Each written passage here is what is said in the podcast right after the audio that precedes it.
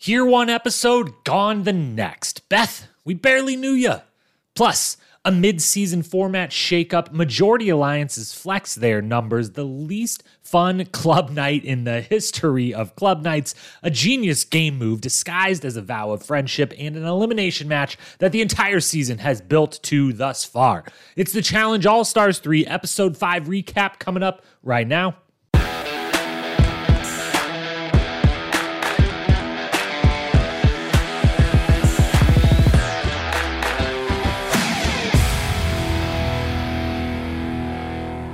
What up, my fellow challenge lovers? Welcome to the Challenge Historian, where we dive deep into all things the challenge, past, present, or future. If it's happening in the challenge universe, then we are here to document it.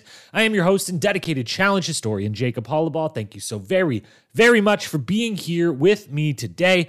On today's episode, we cover all things episode five of All Stars 3, an episode that admittedly I'm a little on edge to talk about, not sure exactly how to feel about one of the main storylines from this episode, as I was kind of just left feeling a little gross, a little uneasy about some of the stuff that happened. So there's that.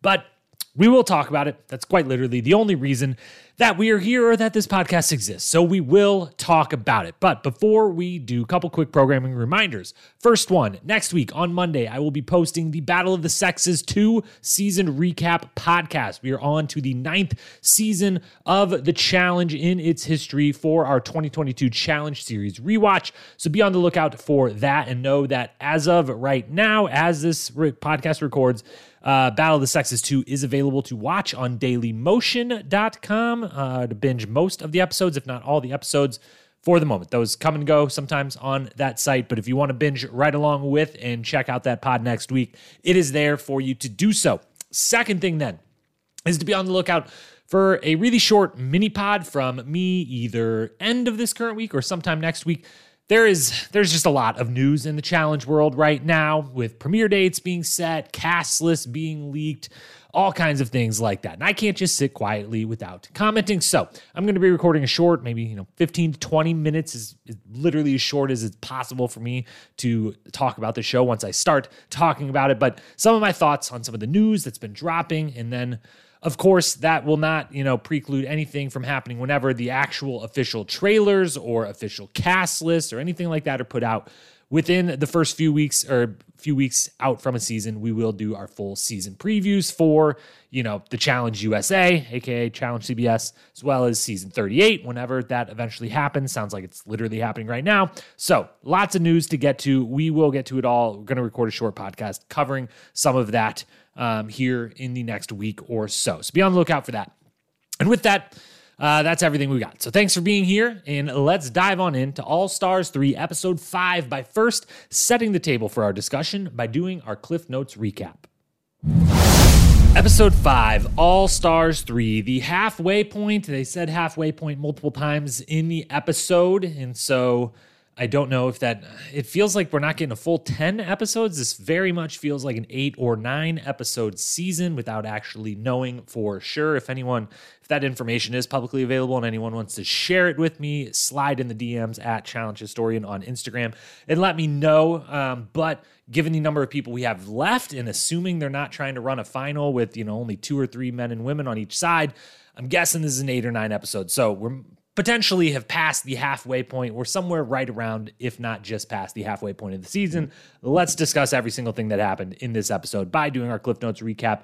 Everything that happened plot wise, episode five, coming at you as quickly as we can. Three, two, one, and we are off.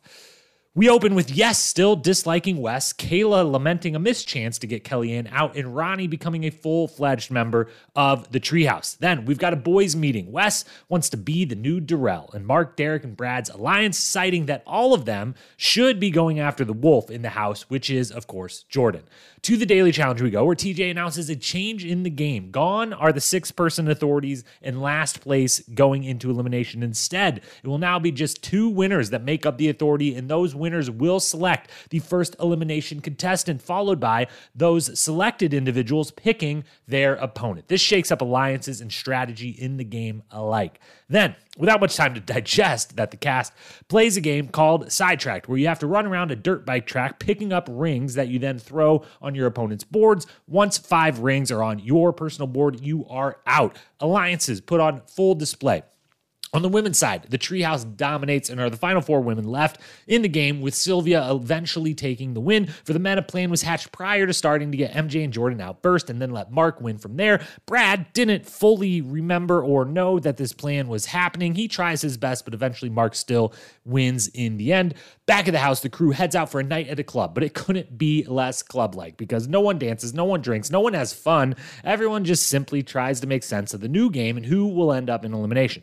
Beth makes some wild and false claims about Jonna, which causes a new feud to fire up. Meanwhile, MJ seems like the male target, but says if it is him, then he will be picking Brad to go against. The next morning, Brad confronts Wes and Mark about not being fully on board with the prior day's plan, and as a show of good faith and friendship, Wes offers to go into elimination himself to guarantee that Brad won't end up there. The authority then selects Wes and Jonna, who also has volunteered herself, and we head to the arena. There, Wes calls out yes, and Jonna calls out Beth, and they are are going to play knockoff, where you stand on a two sided platform 30 feet in the air that has these pads that you can be pushed through from one side to the other. Your goal is to push the pads through and knock your opponent off of their side. First to fall loses, last standing wins. The women go first, and what do you know? Beth quits. They play for a few minutes, but when MJ starts helping Jonna from the stands, Beth decides she doesn't want to go against cheaters and calls it quits. Nowhere near the first time she has done that.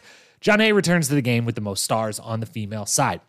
For the men, it's Wes versus Yes showdown we've been waiting for, and it is intense. They eventually go for 45 plus minutes with Yes doing a lot of talking, which ultimately backfires as it both tires him out while also helping Wes know where he is standing on the other side of that wall. Wes knocks off Yes. They respectfully shake hands, and TJ calls Yes the greatest human to have ever played the game before sending him home. And with that, that is where the episode ends. So now we know everything that happened. Let's talk about it, shall we? First storyline to discuss then, and we've got it's a it's an interesting episode because we've we've kind of got if you take anybody's lens, any pick any cast member left in the game in this episode, you would say their position, their view on the game, if you look through their particular lens, everything shifts. Everything shifts for every player in this game based on different rivalries, alliances being formed or widened or you know tightening or just mainly from the format of the game changing. Everyone if you look through jordan's lens if you look through ronnie's lens if you look through mark's lens whoever you look through the game changed. But with that said there really wasn't more than two big overarching storylines. Even with a, an episode where you could easily look at every single cast member and say something shifted for them something's different for them in this game really it's just two big storylines which we're going to touch on here and then we will follow that up with a, cu- a quick check-in on the alliances and a couple random one-off things that are just worth mentioning but didn't rise to the ranks of a full-blown storyline through the episode. So there's two big ones we will dive into. The first one is of course beth because we started last week's episode with beth. We have to start this week's episode with beth again somewhat begrudgingly because, as referenced in the open to this podcast, I don't feel great. Uh, I feel quite uneasy and unsure about exactly how I want to talk about the arguably the biggest thing that happens in this episode, which is a big time accusation was laid by Beth against Jonna and MJ. And I am going to stop right here and preface everything I am about to say after this with this.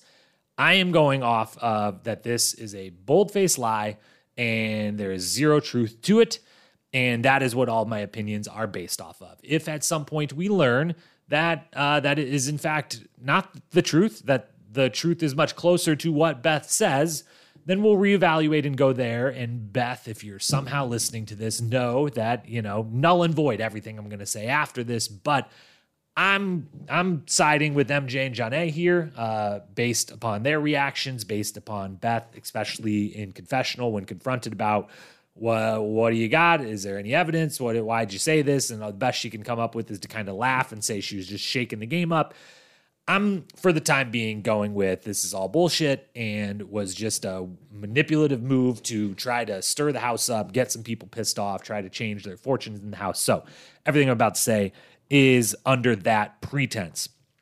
And with that pretense, this shit is evil and totally fucked up. Beth, what the hell are you doing?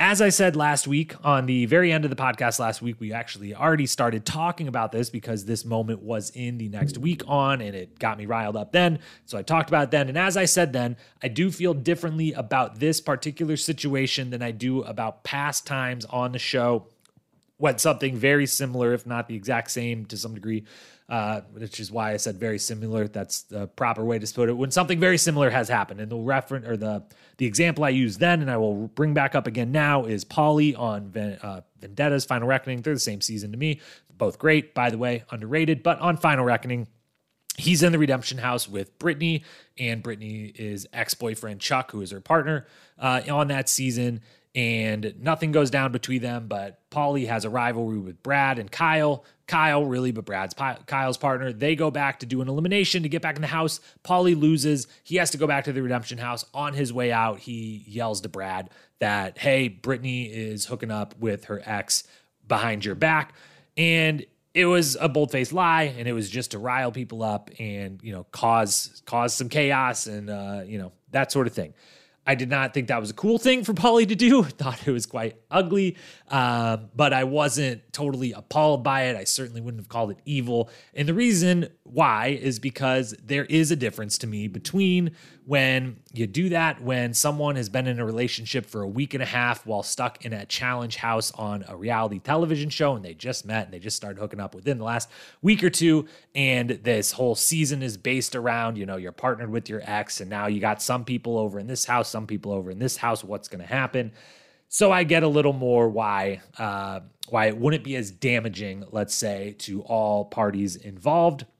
And while I wouldn't certainly encourage it, I would not applaud it, nothing of the sort. I would, in fact, say, shady, shitty move.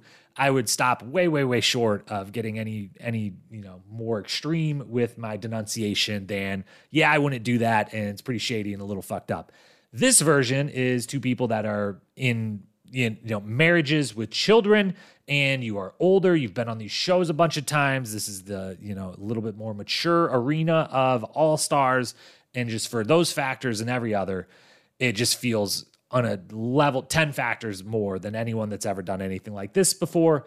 And it just feels completely and utterly wrong that that these people now have to answer these questions on this television show that the television show they are watching literally being watching with their children when it airs their children old enough to digest all of this.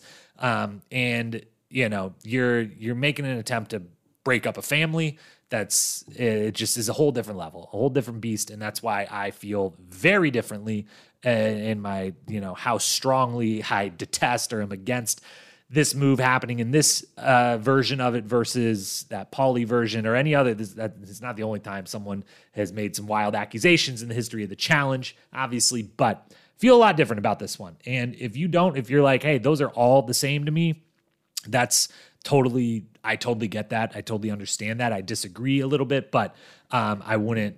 My disagreement wouldn't be all that strong. Be like, ah, you, you might be right. Maybe they all are just you know ugly's ugly, and we leave it at that. We don't try to you know decide what's what's the worst, what you know any sort of scale to it. But as long as we're in agreement that this version of it is fucked up and bordering on just like evil to put these people through the having to answer these questions now and everything else. Um, I hope we're all in agreement there. Again, final time I'll say with the pretense that this is a complete bold faced lie. Um, so, uh, if it's not true, uh, if it is a bold faced lie, Beth, come on, like you you got to be better than that. You had to have some better ideas for how to piss people off, rile people up, and ruffle some feathers, cause some chaos in that house. Then we move on from that. That was you know bad enough, but then we get to an elimination where Beth quits and at this point, we can only say, of course, she does because she's quit on challenge seasons before. She's threatened to quit other challenge seasons before. And she comes into this challenge first, as we discussed last week. We have on pretty good info from one side. We never heard Beth's side yet. I don't believe her. I haven't seen it if she put it out there, but Tina put out that, you know, they asked Tina to apologize to Beth for that punch way back when before Beth would do the season. Tina says, I'm not apologizing, but I'm also like not going to I don't like hate her. I'm not going to try to punch her again. Nothing like that. I just I don't feel like I need to tell her sorry all these years later. Beth says I won't do the season with Tina. That is why she's an alternate. Again, potentially that's from Tina's version of it. But if that's true, she's already that's not quitting, but that's kind of, you know, what else? What is if you want to come into a season and cause drama? What's more dramatic than getting you and Tina on a season together? Then she comes in first daily challenge as a replacement. She quits. She won't do it. She goes straight to elimination. She gets an elimination tailor made for her. She wins it. Takes out the the sweetheart, the darling of the challenge, the most one of one of if not the most favorite beloved, highest Q rating challengers in Kendal that we all love and adore. And then she gets into the next elimination, decides to quit again. And she blames it on two things. She blames it on one, heights again, even though like you went up there and you were playing for a while. So it seemed like it wasn't that big of a bother. And then the second one, the big one being that she felt that it was bullshit that MJ was helping Jonna and that that's cheating. And at that, I say, Beth, you are not alone, but you seem to be one of many, many players that only watches the games, uh, the challenge when you play. And you do not watch the challenge otherwise, or maybe don't keep up with the flagship show because that's the whole game. Everyone does this every single elimination. They purposely, for I don't even know how many seasons at this point, 20 more. I mean, hell, this was always the point even as far back as like the Gauntlet 2, last time Beth was seen quitting a challenge, um, where the people, the cast that is not in the elimination is there to watch. They're put on a platform somewhere that they have a good view, and that if they have a friend, a romantic partner, a big ally, or an enemy in that elimination, they may or may not yell out and try to help. They may throw some advice around, they may cheer, this, that, or the other. In this situation, Jonna has a ride or die, an MJ, a part, an ally in the house who is like, "Yeah, I'm going to help you win, especially after what you did to us. I want Beth to get out of here." So, going to run back and forth, going to give Jonna any advice it can, can be her eyes in the sky here, and no one else up there wants to do that for Beth. Shocker. And so, uh, you know, to call that cheating is, you know, just calling yourself out for not uh, keeping up with the show all that much, or just, you know, looking for an excuse. But ultimately, she quits, and that's a big, big disappointment. And it sucks anytime anyone quits on any the flagship, the all stars, any version of the challenge. If you quit, that really, really sucks because as fans, we desperately, I mean, it is literally would be my biggest dream. If a genie came and gave me, you know, three wishes, I would be like, you know, the second and third one we'll use for some really selfish financial things. But number one, I would love to be play on the challenge. I would love to be on the challenge. And so anytime someone quits, it feels like a slap in the face to, you know, us fans and certainly to, I'm sure, to all the other people that are like, I've been on the show before. I'm worthy to be an all star. I would love to get invited. That maybe got a casting call, but not casted. You know, it really, it really sucks. And in recent years, we've thankfully, as you know, a little bit as a fandom, as well as you know, even all the way larger to society and whatnot, and certainly TJ himself has come a long way in you know making sure. All right, if someone's quitting, is it is it for a valid reason? You know, is there a mental health issue here? Is this a bad environment for them? Do they have an issue back home that like really truly does it's like, yeah, that you there's you shouldn't be here. You should be back home taking care of that. And in those instances, great. That's gonna happen. Those are gonna come up. We're get you out of here, get you back home, get you where you need to be. But when it's just someone quitting to quit, I really thought we were gonna get like a classic TJ quitter, you know, monologue about like Beth you came in here, we, you got to come in as an alternate partway through the game. That's a really fortunate place to be. And you quit the first daily challenge and you quit your second elimination, and now you're just immediately gone. What the hell? We didn't get that. Thought we really would have. The final thing I will say about her is I would say, and I bet this is going to be true, but if it's not, my ch- choice if I was casting director is that this would be the end of Beth on the All Stars, on any challenge property. Uh, in general, as I said last week, she feels like someone who is really tailor made for a show like The Real World and who enjoyed that experience and wanted to, you know, be on the television shows some more and have the fun and wants the house part of it and the experience and the people part of it, and the drama part of it, but isn't really both cut out for or all that interested in the game part of it. And nowadays, that it's so much a sport, a game, strategy, all this stuff. It's just really not for her. And you know, this this final performance of hers solidifies for me, you know, the the the lie to try to create scandal is basically two strikes in my book, and then quitting is like a third strike. Like you're out at this point. You're just you're done, and you've already done a homecoming season, which by all I have not watched, but by all accounts was great. Um, so you can't even clamor to like get that homecoming season. So I don't know what else is out there, but I would say if I had my choice, this would be the end of Beth on the challenge. To our second storyline, then, the second big one, and the one I am much more excited to talk about because he did it again. Old Weston Bergman, one of my all time favorite players. Maybe, you know, uh, I don't know exactly who would be if I really had to sit down and, you know, and and parse all the way through it who my top five favorite players ever are.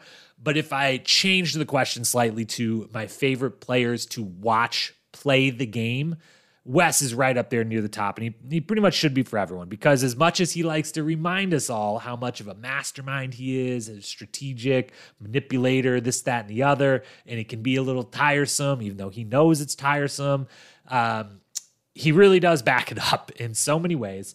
And I think this episode is another example of the genius of Weston Bergman. And let's walk through it, see if by the end of this you agree with me or disagree. But I think that there was a lot subtle, under the radar, big time game move by one Wes Bergman. So let's walk through it. The, the full storyline itself is this Brad Wes and a plan maybe gone awry or maybe not discussed, but kind of you know encompassed within this alliance building of Wes kind of sliding in, Wes Nehemiah and Brad being a little alliance, Brad, Mark, Darrell, uh, Mark Derek and Darrell before he was out being a little alliance, and now those two just kind of coming together. Wes saying, you know, at the beginning, opening the episode, like I want to be the Darrell in this group of four, and plus, you know, Nehemiah's not here, but we all know Nehemiah would then be a part of it too, kind of creating a group of five with MJ and Jordan on the outs from the male side. But then it comes really to fruition. They have that discussion, but then we get to the daily challenge and it comes to fruition when ahead of time they say, you know, all right, we've just got a new format of the game dropped on us. We're kind of digesting that, but now we have to play this game. And real quick, let's figure out a strategy. We get to basically, if we have a big alliance, which we now do, the five of us, we get to pick how this exactly goes down. And so the five of them, Brad Wes, Nehemiah, uh, Mark, and Derek, and yes, is also a part of the conversation. The six of them decide, hey, let's get out George or MJ first and then Jordan. And then after that, the rest of us, you know, just get each other out, but leave Mark alone. Let's let Mark win. He's willing to be the first, you know, solo authority person, and that's all good. So they do that, and then Brad the whole time during the game is like, "Wait a minute, why are we doing this? I don't feel like I got the whole plan." And he's upset about it afterwards, and we'll get to that in a minute. But the first big question is, if Brad wanted to be the winner, then why didn't he speak up? Because he says throughout the daily his confessionals during the daily challenge, he says it wasn't run by him. But then I, I checked the tapes. I went back and watched just just to double check uh, that my eyes weren't lying to me. He's very much a part of the conversation the entire time. The entire conversation they have beforehand, every view of it, every clip of it we get, he is standing firmly in the circle. Everyone is discussing it. Brad talks during it at some point, so it's not like he's standing there but not paying attention. He's a part of the conversation. He agrees to different portions of it verbally out loud on camera. So why doesn't he speak up then? Is this something that he just, you know, after the fact is like, wait a minute, I should have been the one that's gonna like win. And so then he's like bummed about that and just frames it a little different. I don't know. But he was clearly standing there as they all discussed it. So speak up then if you know if it's something that is a big, big deal to you. The real problem here though isn't actually, you know, there's a miscommunication clearly, but the real problem is that the format is causing a difficulty for them. So we got a new format this episode. This is as good a time to kind of sidebar quickly um, from the Brad Wes and everything, and just sidebar quickly on the new format. The new format, which is a prediction we got right for this episode, finally getting a couple bigger predictions right episode to episode. But I said last week that I predicted they showed in the next week on, you know, some big twist happening.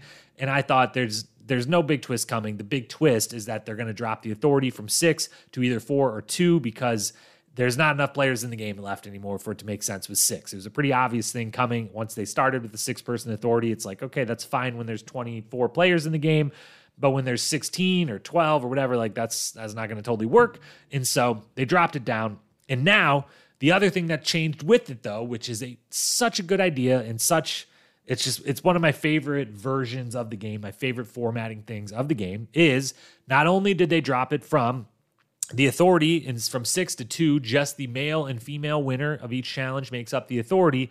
But last place no longer goes straight to elimination because the authority, that two person authority, will pick the first uh, the first contestant of the elimination on the male side, on the female side, and then that chosen individual will get to pick who they go against. And I love, love, love when the people get to call out who they want to go against in an elimination. It adds so much intrigue. It makes the alliances and things way less powerful, way less impactful. It really puts the game in the hands of the people playing it, each as an individual.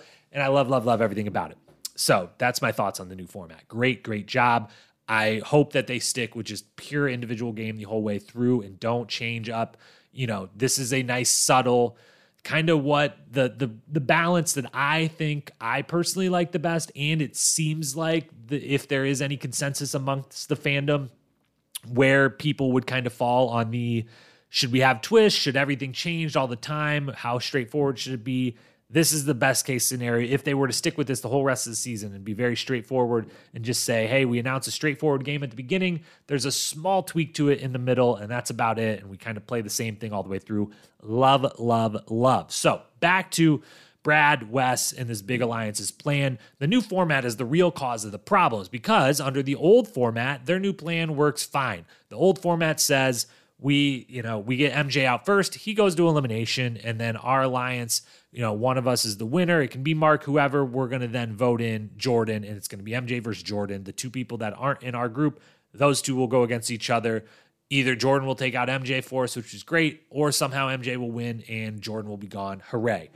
That's the old format. But now with the new format, they got issues because instead of getting to just send MJ out of the game first, which they do, it doesn't mean he's going straight to elimination. They still have to pick him, and then he could possibly turn right around and be like, Brad, you've been coming at me. I don't know why. I'm now coming at you. I'm picking you. Suddenly it matters who wins and who is actually the single person that is safe. Suddenly Brad is like, wait a minute. I didn't make, you know, we didn't do all of this just for me to have to go into elimination versus MJ, who is a big, strong guy that won the last season, has already won elimination this season, and depending the game would be favored over me. So that the format's what's really causing them problems. But then we get to post the daily challenge. Mark has won.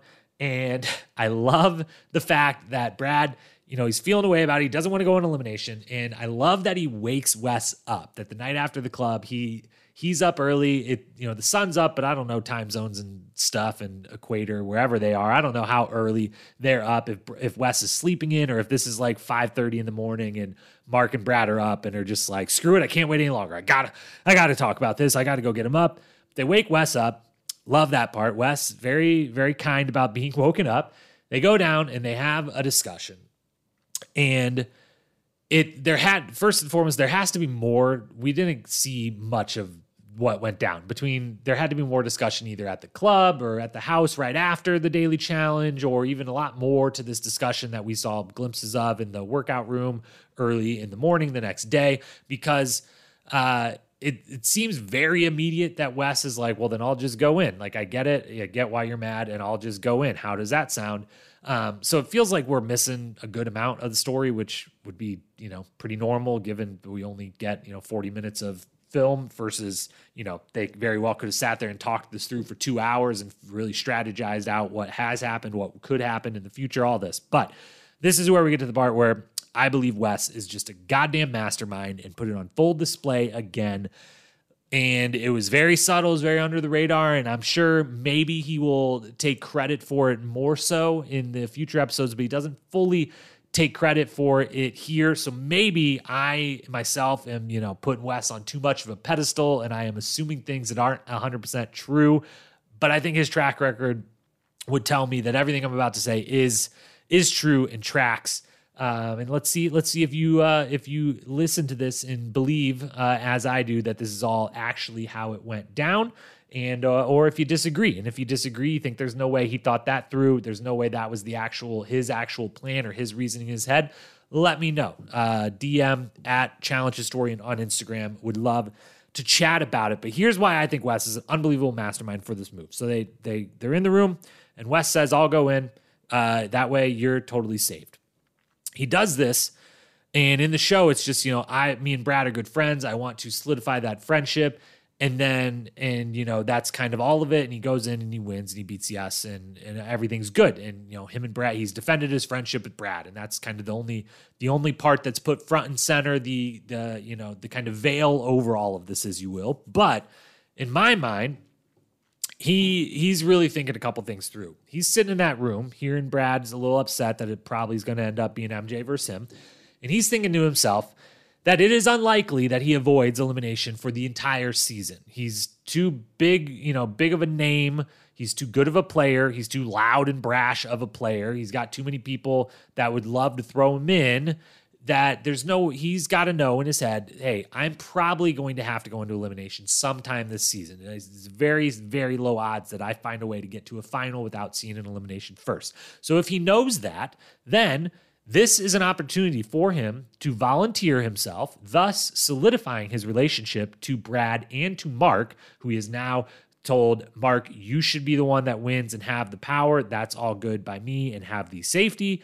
But now is in front of Mark saying, like, hey, this is how loyal I am. Brad feels away. I it, it might not be even 100% justified, but guess what? To make it better, I'll just go into elimination. So he's solidifying this relationship with Brad and with Mark, and therefore with Derek, and you know he already has it solidified with Nehemiah, but really making this this alliance rock freaking solid. But he also gets knows in this moment that if he does this, he gets to pick, and that he gets to go against Yes, who he would view as the easiest opponent in the house. Not that Yes is an easy opponent by any means, but when this male cast on a majority of the eliminations they're going to go into, which this one actually doesn't turn out to be one where size or strength totally matter much at all. Um, but Yes would have to, just realistically looking at this lineup, in a final, different story. Yes would be one of the favorites. In an elimination, he would be the one if you had to pick someone of this murderer's row of people of guys in this house he would be the one you want to, want to go against wes knows this so he knows hey i'm going to get to volunteer solidify my relationship with brad mark I'm going to get to go against Yes, who's the easiest opponent I can get. So if I'm going to have to go into elimination this season, anyways, I'd prefer it to be against him. It's not a guaranteed win by any means, but it's my best shot. And then when I win, I one get a vote against me out. Yes is gone. He's one of the few few people going for me. I get votes for me solidified in this alliance, and I can now play the I took my turn in elimination card which is the final step of it and the, the the final step that elevates it all the way to genius for me. He's now very in a huge, great position to in future episodes be like, look, I went into elimination already once. Um, you know, I haven't won any, you know, I think he did he win the first daily challenge or get second. He was in the authority once, but I'm not winning a whole bunch of stuff. I threw myself on the sword for Brad, even when I didn't totally have to, just because I'm such a good friend and such a good alliance member. I've been in elimination.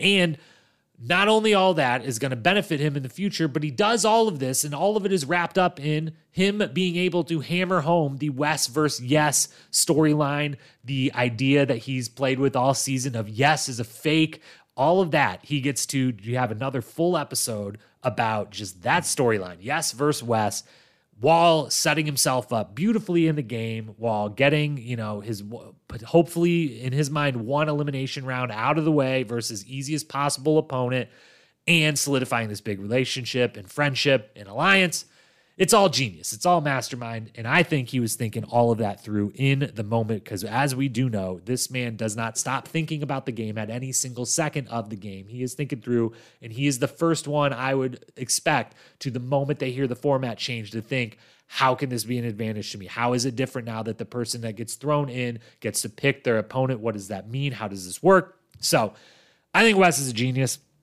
And I think that he really, really lived up to, in the biggest way possible in this episode, his reputation as a political mastermind and a manipulator and a social chameleon, and just damn, damn good at the challenge. Final thing then on the storyline front, let's do a quick alliance check in and some random one offs here. Quick alliance check in because things did really change this episode. They went from, you know, last week we talked about there was the Treehouse Alliance, and then there was a bunch of pairs and or trios and single people floating out in the wind a little bit. And now this episode, it really turned into the female side of the game has its one big alliance and a couple floaters. The men's side has its big alliance and a couple floaters. Is there going to be a lot of work across the genders trying to help one side or the other out? Does the new format even allow for that? We shall see. But on the female side, it really is turned into Kayla, Sylvia, Veronica, Ronnie, the female members of the Treehouse, which Derek, uh, you know, is a member of the Treehouse. But with at this point, it's really these four women, which we found out this episode. Ronnie certainly is. At previous episodes have said, I didn't feel like Ronnie or Derek was really a part of the treehouse. I thought it was Kayla, Sylvia, Veronica, Jemmye, and Tina, and then those two left. And it's kind of just the trio of women. Ronnie certainly is 100% with those women. So it's four women against one, which is Kellyanne. And then you got Jonna and Nia kind of roaming. On the men's side, a similar setup where Wes, Nehemiah, Brad, Mark, Derek, those five are now together, doing everything together with Jordan and MJ both floating on the outside. Now, this new format does stop, you know, one alliance just going against each other uh, or being able to throw p- specific people in against each other. It stops, you know, as we saw this episode, the men on the men's side, it stops them from being able to create an MJ versus Jordan matchup just by sheer numbers and ability to manipulate the daily challenges and the voting and the authority and all that. Can't do that anymore. So the only way to get someone out is to ha- let them, you know, they're going to get to call out someone from your alliance. If you want to throw in a Kellyanne, you're probably going to have to go in and beat her yourself. Nia's not doing it for you, which I'm sure the Kayla, Sylvia, Veronica, Ronnie, I'm sure their dream would be, hey, we really want Kellyanne out. Guess what? Nia, you seem like the woman to do it. Kellyanne ain't to give you that. If you want, and Nia ain't to give you that either. You throw her in, she ain't picking the the best, you know, the you know the current favorite in the house. I think all of them seemingly are putting Kellyanne the same as I do as kind of the favorite in the house, slight eh, as it might be, but I think also clear as it might be. And same thing on the guy's side, you know, you're not getting MJ versus Jordan because neither of them are going to call each other out. They're going to call out someone in that big alliance. They're not going to let you manipulate and make that happen. So Two big alliances form, and right as they do, TJ changes the game. Exact perfect timing from TJ in production to be able to say, that's cool and all, but the best you can do is manipulate the daily challenges, potentially, depending on what it is, to, you know, keep your one of you safe, one of you in a little power and make, you know, some decisions. But with the person going into elimination getting to call out who they want, could end up with any matchup down there. Everyone has got to be on the edge of their seats the whole time. So that's just a little quick alliance check in. Then some random one offs, a couple things. Uh, the daily challenge, we didn't really talk about it at all in any part of that. Um, but without ganging up being a possibility, this is a really, really cool daily challenge and one I really, really like. I love when it gets to be, you know, like let's let's put everyone's cards on the table. Let's force you to put your alliances and your strategy out on the table. That's all really great. But when it turns into just a couple big gang ups and no suspense of who could actually win or anything like that, it turns into kind of a meh, you know, daily challenge from one that could be really, really good. It has the good coming out of it, of it, you know, sets the alliances, sets some strategy, sets off some other fireworks and drama potentially, but the daily challenge itself turns it into kind of meh. The elimination, really, really cool. I like it a lot. Uh, high risk reward. It makes total sense that this thing took forever. It also makes total sense that the rules are pretty unclear. Um, if you, you know, we saw right when Beth eventually quit, but when she finally quit, she was standing in between all of all of her pads, whatever you want to call them, were popped out to her side, and she was between them. I don't know if that was allowed or not, because if it was allowed, then it would be a strategy just to like go in between them and you know, and kind of wait there in that move. I don't know, but as you know, that's just a challenge staple for the rules to be a little little wishy washy, at least to us at home. But it was really cool elimination. I'm surprised that uh, that it actually even ended when it did. It seems like it'd be re- a one that's really hard to win. Um, but uh, gave us, you know, gave us one kind of letdown because Beth quit, but the other one, uh, Wes versus Yes, was an absolutely great time. Speaking of Another random little one off. TJ called Yes the greatest human he's known in the challenge cast. Wow, that's a big statement um, from TJ, and that's wonderful. It is big. It's as big of a stamp of approval as Yes could possibly get in his, you know, all season long thing with Wes calling him a fake and a fraud and not all that good of a guy, and you know, uh, all this and that. For TJ to come out and say like, "Hey, I think you're the greatest person that's ever, you know, the greatest human that's been on this show." That's a big stamp of approval from TJ. And what a moment. I mean, everyone's dream on the challenge is to have TJ say, You killed it. But I think it goes a step further if he calls you the greatest human to have played the game. So shout out to Yes, um, a truly great human. Another random one off Sylvia, finding her confidence this episode really you know, seemed those first few episodes, the first few daily challenges and things, she's all nervous at all times. And that tracked with a little bit of, you know, how she kind of was on the flagship show. But then we saw this episode a couple different times where it seems like maybe the nerves are coming, but then steely resolve follows instead. Or, you know, she has the wonderful moment where she references, like, the only woman I'm afraid of is five foot tall. And I forget, I apologize, I forget her name, but it's her mom. And, you know, shows a picture of her and her mom. Great, wonderful moment and you know she's really finding her stride finding her confidence willing to run some stuff willing, willing to run ideas by people. And it leads me to ask the big question. I think the answer is there's no way in hell. But is there any chance sylvia would at some point be like kayla you're my best friend but you're also winning everything so you've got to go and stab her in the back. It feels like if there is a massive betrayal to happen on this season that feels like the one most ripe to act to potentially at least be out there as a possibility. I do not think it would happen, but it would be pretty good television if it did. Final little one off then. Quick note, just uh, from an editing standpoint, Derek Nia Nehemiah continued to be very uninvolved in the season, and I don't know whether that means they're going to make the final or whether that means they're not, or they just don't have big storylines to go on. But those three, uh, by you know, kind of the least confessionals of anyone, still standing by a decent amount um, and very spread out, even uh, outside of Nia having kind of a lot last episode with uh, Jordan going in and just talking about their relationship a bunch.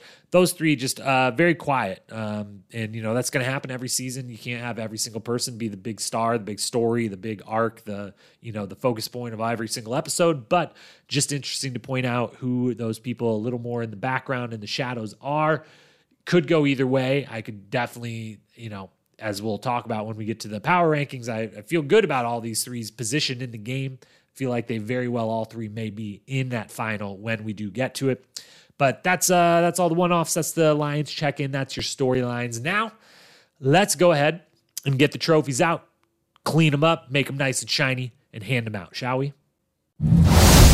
First of three awards, as always, has got to be the best quote, which this week, another episode where, um, you know, I wasn't laughing nearly as much. This episode wasn't wasn't quite the big the big joke episode, and so these quotes a lot more people saying interesting things about the game that you know caught my ear and were uh, worth listening back to or worth getting nominated for a quote of the week, but not so much the jokes or the trash talking or things of that nature. So let's run through though five of them. First up chronologically here, Wes, while talking about Jordan.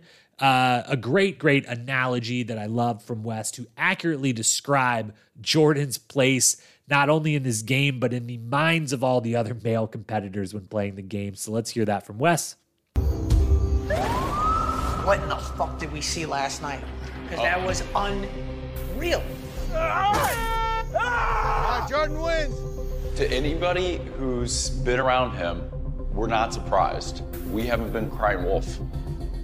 It's a wolf. I want to slide into the Jarrell role with y'all even though I play very differently than him. The challenge is really a house of cards built on thousands of little miniature interactions and relationships. I've got to build relationships with all the people in the house. I want to be a part of like 12 alliances here. I'm doing all this stuff because I've got to protect myself. The level of seriousness with It's a Wolf is just you know these these guys are scared of going against Jordan in a final or really an elimination or anything and uh, they should be. And it says a lot about you know what when other what other players and competitors you go against uh, say about you, think about you, says a lot about what your real you know value is, how good you really are. And I think this season is, you know, way up there as far as a testament to just how damn good Jordan is at the challenge when doing those all the wonderful arguments that we love to do about who's the best of the best, who's you know at their peak is the best, all, all kinds of things. Uh, Jordan is really getting a lot for his resume by others talking about him this season. Second nominee for quote of the week is Sylvia. We mentioned before. Uh, finding that confidence and no more confident of a statement than this one discussing the changing nature of the game post format change. Take it away, Sylvia. This game has officially went from we're saving our friends here, saving our friends there to bitch, it's my game and my game only. You be damned. That is the moment where the the idea of her possibly stabbing Kayla in the back first popped into my head. Again, I don't think she's going to do it, but I think she should not because I don't like Kayla because it would just be amazing television and I don't see any other big old backstab happening uh, on this season, even a possibility of possibly happening, um, except for maybe smallest percentage, single digit percentage chance that that could. So that's Sylvia. Then third nominee, yes. Uh, accurately explains Club Night, and this could be used not just for this very dour, very big old bummer of a club night, but could be used and played over a lot of uh, club nights and bar nights and nights out that on recent All Stars, flagship seasons, and anything alike. So let's hear Yes real quick describe what went down at that club.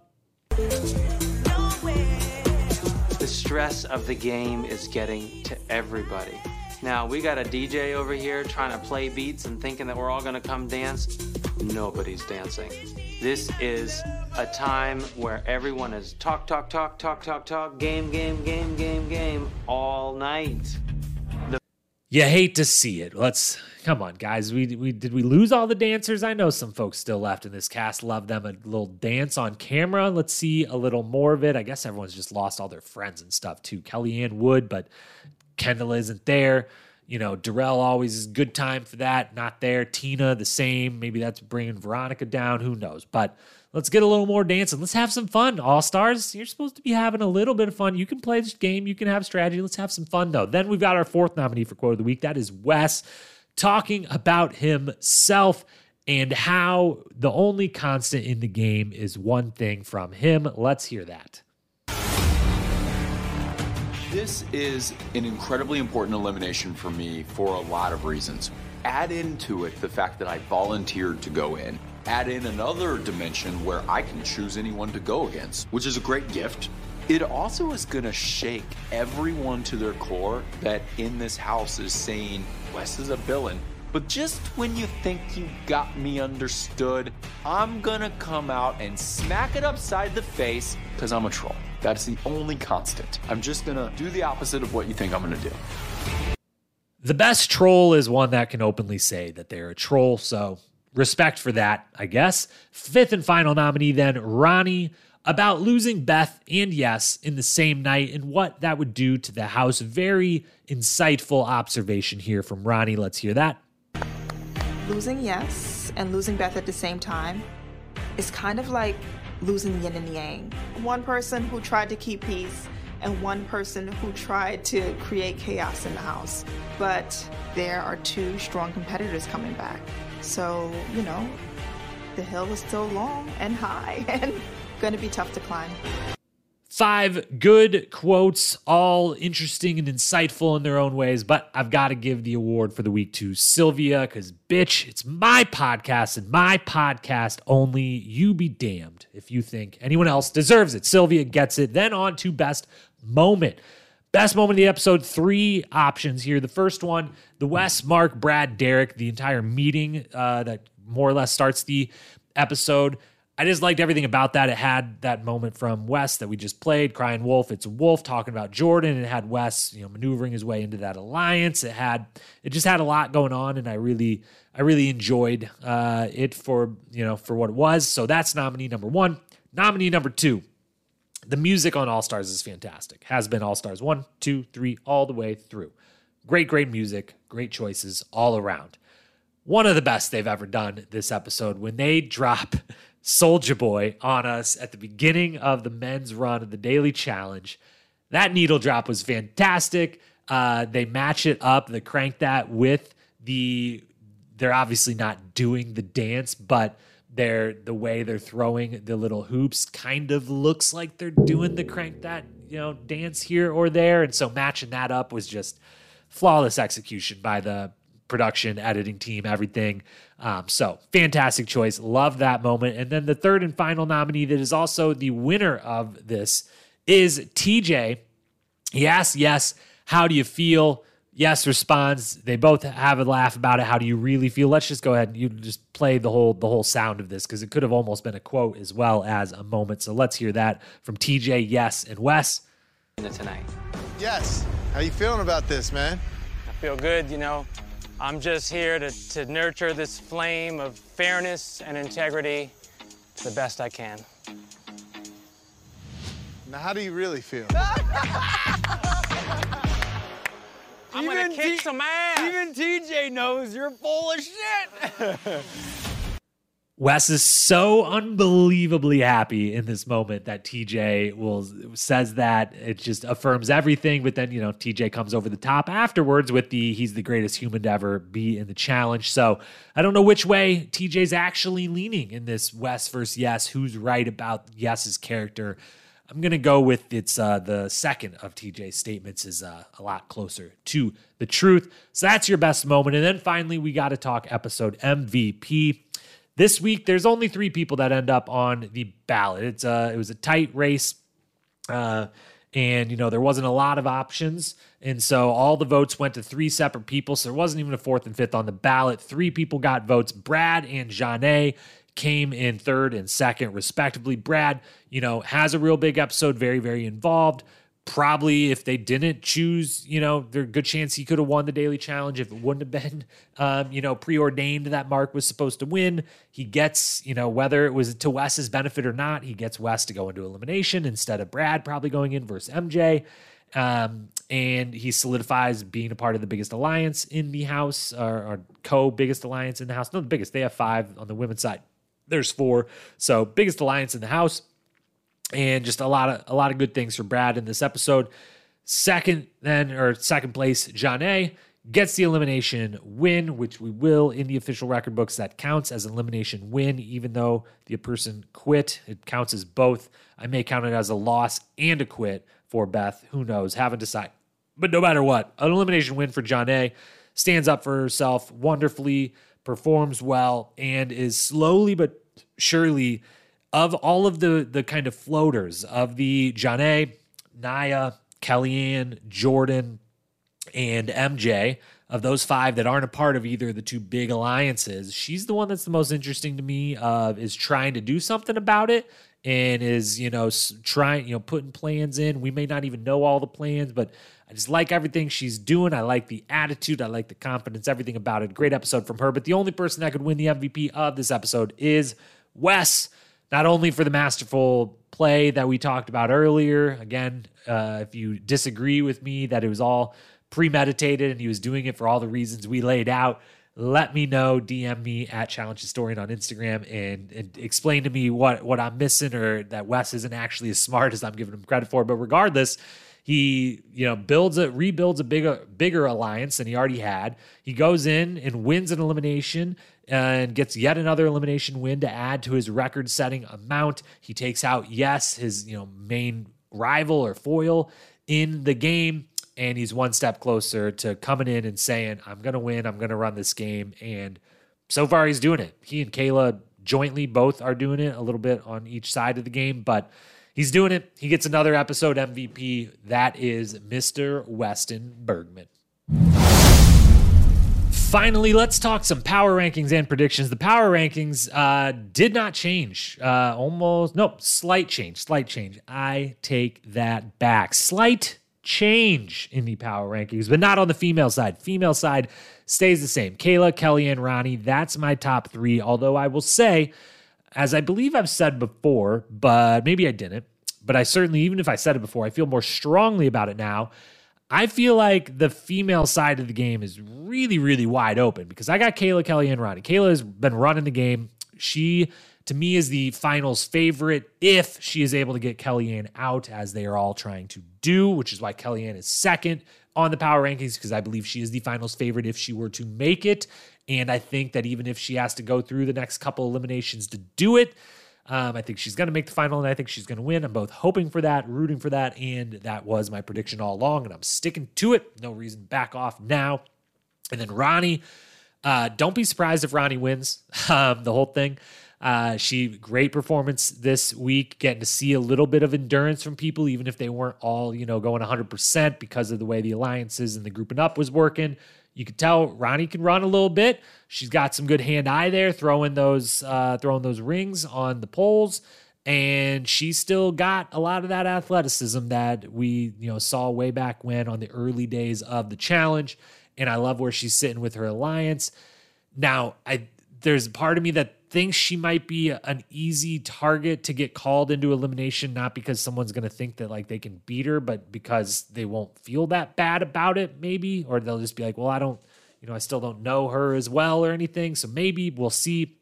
But really, on the female side, I, I think anyone, anyone could win. Uh, you know, I don't have Veronica anywhere near this top three, but at the same time, I think Veronica's like Veronica's like a shoe in to make the final at this point. Um, so a, a toss up, but I'm not moving Kayla, Kelly, and Ronnie out of the top three. On the male side, slight change.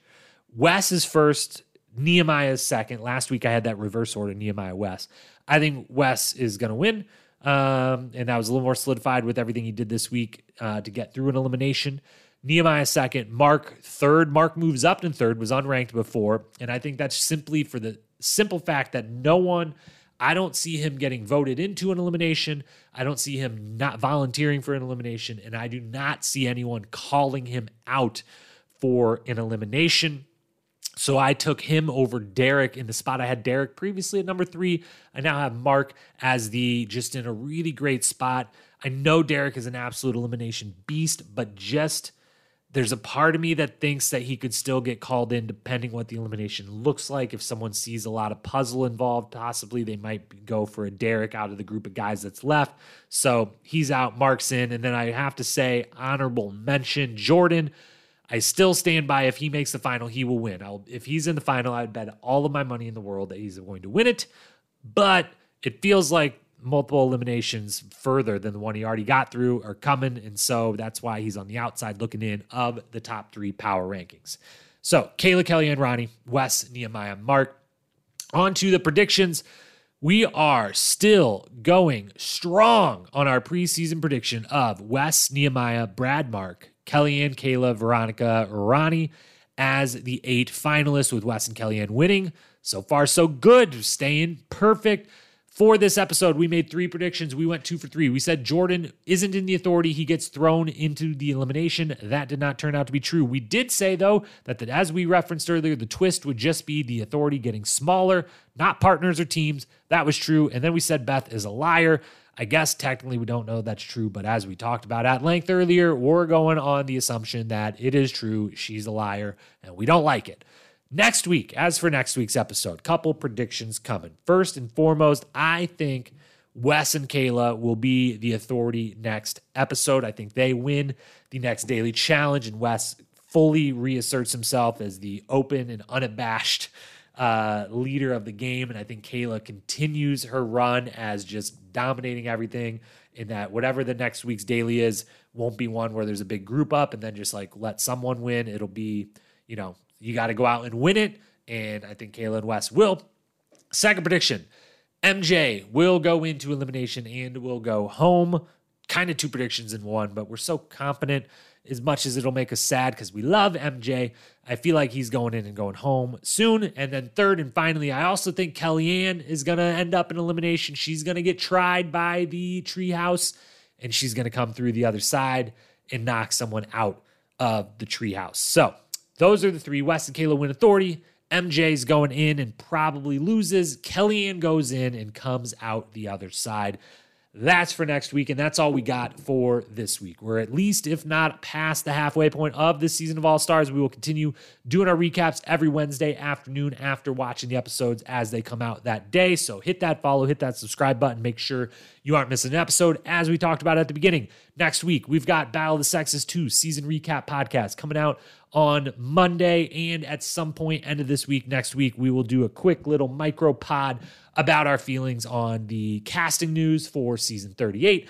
about the uh, the current news about the Challenge USA, which has a promo, not really a trailer out, but some promotional. The official cast has not been announced, even though we already know who was on that cast from cast leaks, that sort of thing. We're going to talk about all that stuff in a quick little micropod at some point over the course of the next week. Be on the lookout for that. As always, Challenge Historian on Instagram. DM me if you got thoughts, ideas, likes, dislikes from the podcast. If there's things you think I got completely wrong, let me know. Hit us up, follow us there for extra content. And with that, thank you so much for being here. Thank you for listening. Have a wonderful rest of your weekend, weekend. Until we talk again, peace.